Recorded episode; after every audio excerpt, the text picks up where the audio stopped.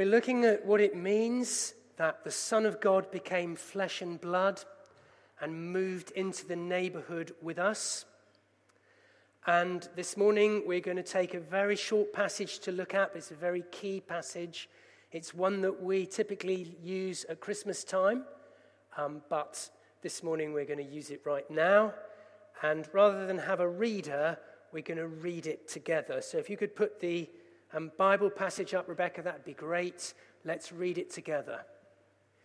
For to us a child is born, to us a son is given, and the government will be on his shoulders. And he will be called Wonderful Counselor, Mighty God, Everlasting Father, Prince of Peace.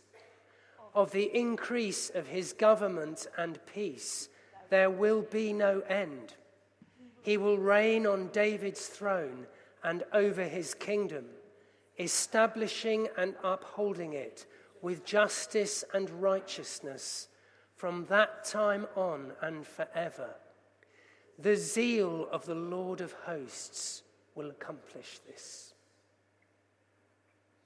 And we're going to be looking at who Jesus is,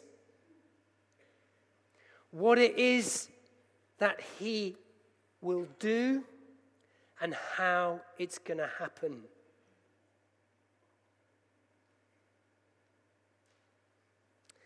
And the background, which is always there whenever we look at the scriptures, is that God made the whole of creation out of love. He made us out of love. But in the beginning, we broke our covenant with him. And ever since then, down the ages, we've been running away from God, kind of with our fingers in our ears, shouting insults at him over our shoulders, and continually running away from whatever would do us good and towards the things that will give us harm. But God is not like us. And down the ages, he pursues us in our brokenness and our dysfunction. And in these last days, he's become flesh and blood and moved into our neighborhood. Not just to comfort us, not just to be an arm round the shoulders, but to rescue and restore everything. And this is amazing, wonderful, incomparable, impossible to overstate good news. Which is why the child Isaiah describes is called Wonderful Counselor, Mighty God, Everlasting Father, Prince of Peace. That is shocking in an Old Testament context. I mean, Wonderful Counselor and Prince of Peace might be okay, but Mighty God, Everlasting Father, of anyone that's going to be born from a woman? That is shocking. Isaiah makes it very clear that this child will share God's nature. This child will be God, not just human. And he came to love us and to share our story and to rescue us. But the focus is on him and not on us. Because we are harassed and helpless. We're like sheep with no shepherd. We do not have it in ourselves to find ourselves or rescue ourselves. The gospel is always about grace and truth. But our age likes the grace but struggles with the truth. The very earliest Christian creed is just three words: Jesus is Lord. Now that was the first Christian creed in the beginning, when they wanted to summarize what it was they believed. Just those three words. I wonder if we could just say them together. Jesus is Lord. In that passage we read, it's very much about justice. And there are two sides to justice. There's kind of the criminal side with, a judge on the throne and, offenders, and they may or may not be guilty. And kind of in that sense, the whole human race is guilty. But Jesus pays the price. And that's kind of the analogy with the criminal side of justice. But in the Old Testament, it's more the restorative side of justice. And in human societies and cultures, you can only get justice in the sense of being restored if it's somebody else's fault. So if somebody pushes you down the stairs, you can claim damages and you can kind of get justice and you can get restoration for what they did. But if you're just clumsy and you fall down the stairs, there's nothing you can do. There's no point in going into the court because the judge would just say, well, it's not anybody else's fault, mate. You fell down the stairs. It's your own stupid fault. And the problem for us as humans is so much of what's happened to us, so much of what the enemy has taken isn't actually to do with other people and whether they're at fault or not. Because the enemy tries to steal and destroy and kill. But God's justice is restorative, irrespective of whether it's someone else's fault or our fault or not particularly anybody's fault. God loves to give back the years that the locust has eaten, the dreams that the enemy has stolen, the hopes that got lost.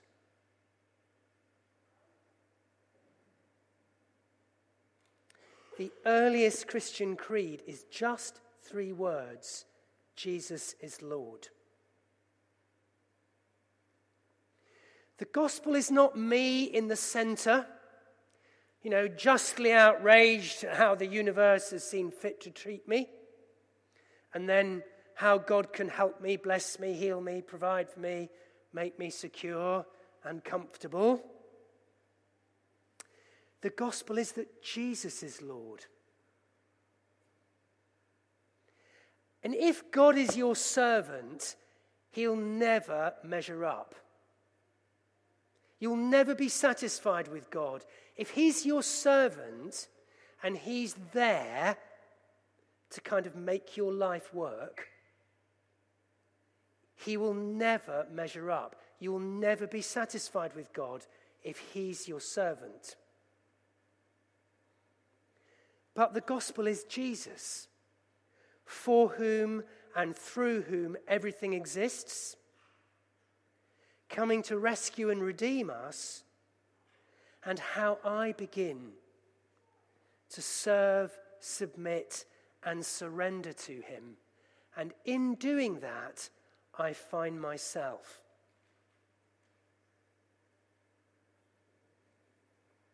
And we live in an age of extreme individualism where we're taught again and again and again that we are very, very special people and all we need to do is search for the hero inside of ourselves and we will be authentically us.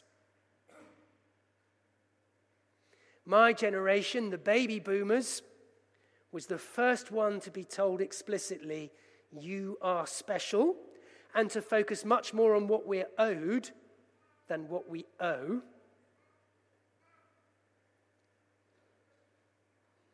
And of course, we are special because we're made in the image of God and we're incredibly precious. But there is no way around the gospel insistence that Jesus is Lord and I am not.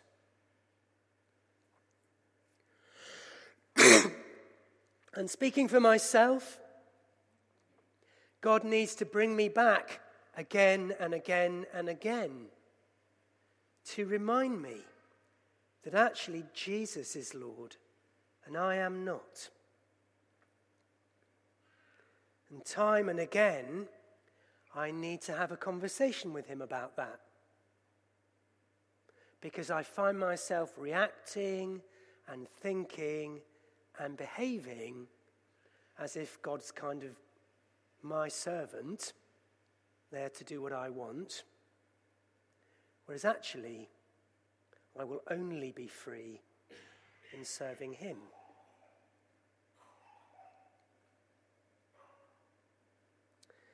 And I think for some of us today, that deliberate choice to submit to Jesus is something that you will need to do. And you won't just need to do it once. You'll need to do it again and again and again and again.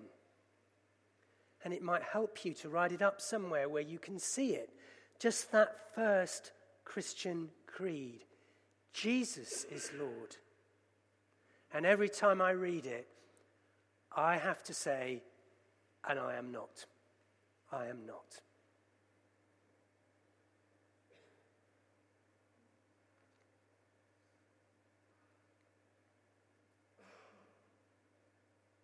And then we come to what Jesus will do. And Isaiah says, the government will be on his shoulders. He will establish David's throne, upholding it with justice and righteousness. And Isaiah's hearers and the messianic expectation up to the time of Jesus, they thought that meant the physical realm that King David and King Solomon ruled. But Jesus made it very clear it wasn't. He told Pilate, "My kingdom is not of this world." He said, "The kingdom of God is within you. It's of the heart, the mind, the spirit, the community of us who follow Jesus together. It's a powerful kingdom." Paul said, "The kingdom of God is righteousness, peace, and joy in the Holy Spirit, and not a matter of talk, but a matter of power."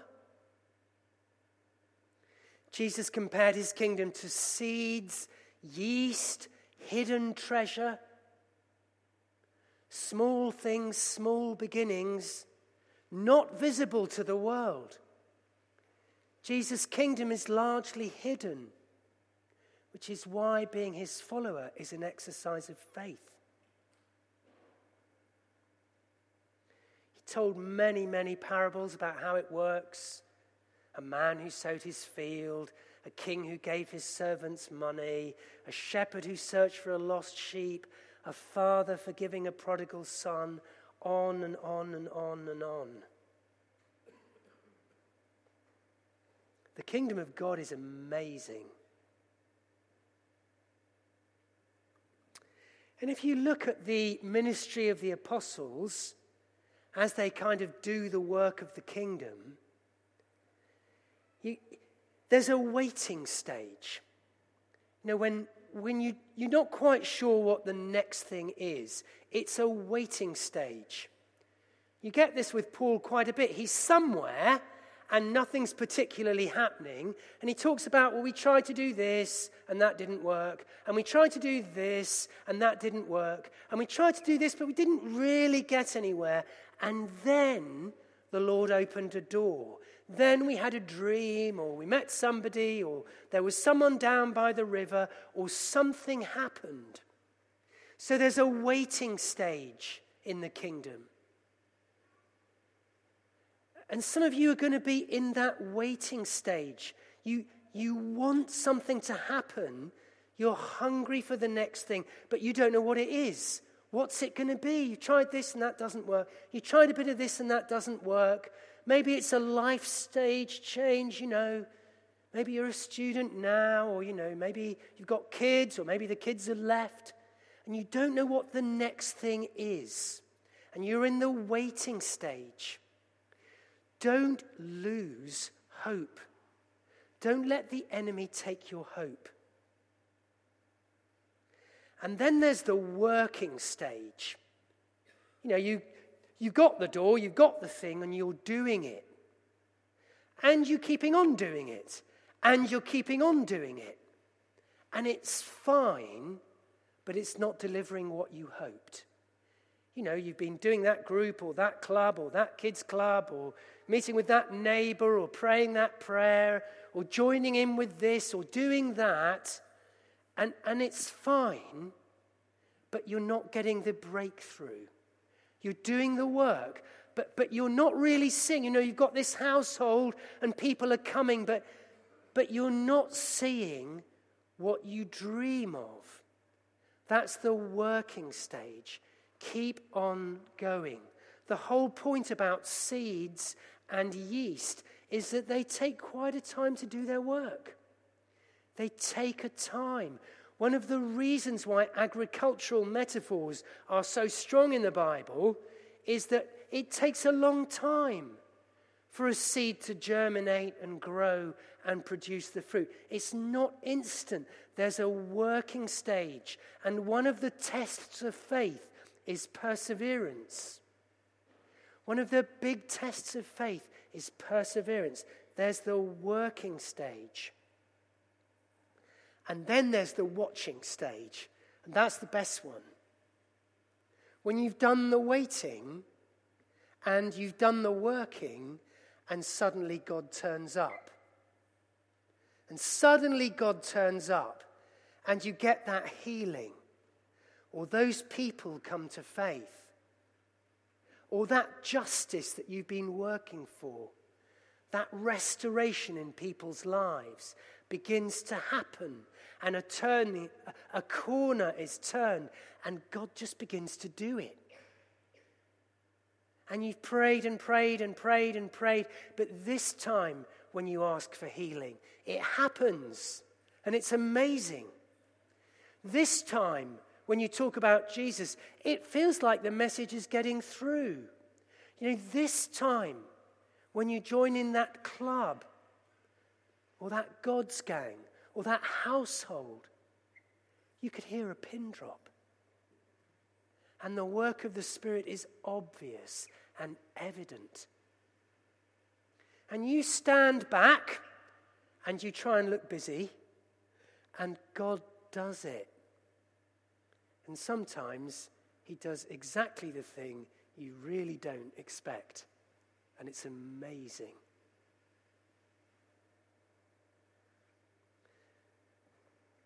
There's the waiting, there's the working, and there's the watching. Because God is God and his kingdom is powerful. And then there's the how it will happen. There's that little verse at the end. The zeal of the Lord Almighty will accomplish this. That's so encouraging. Not the persistence of God's people. Not the faithfulness of God's people. Not actually anything about God's people. The zeal of the Lord of hosts, the Lord Almighty, will accomplish this. The energy, motivation, resources, desire, and power of the God of heaven will accomplish this.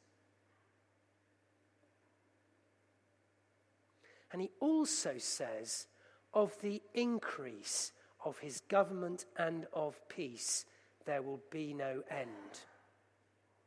Which means that the kingdom of Jesus will grow and grow and grow and grow. And we've had, we just have had the 500th anniversary of the Reformation. And you know, that's the time when Martin Luther nailed his 95 theses to the door of the church, criticizing the abuses of the institutional church, which there will always be many, and kind of launching a wave of renewal and revival across Europe that caused massive conflict, but also brought incredible blessing and benefit.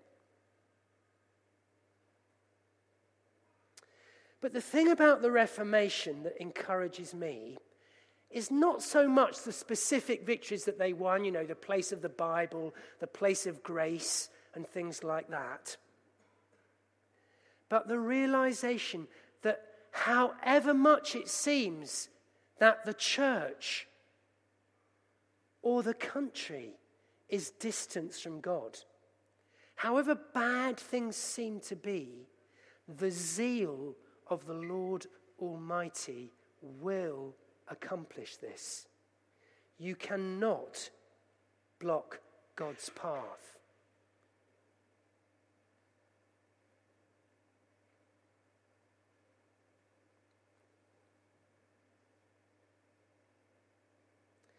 Now, I don't know whether for you, where you are today feels like the waiting or feels like the working, or whether you've got a great big smile on your face because you're watching what God is doing and just being so happy to see it.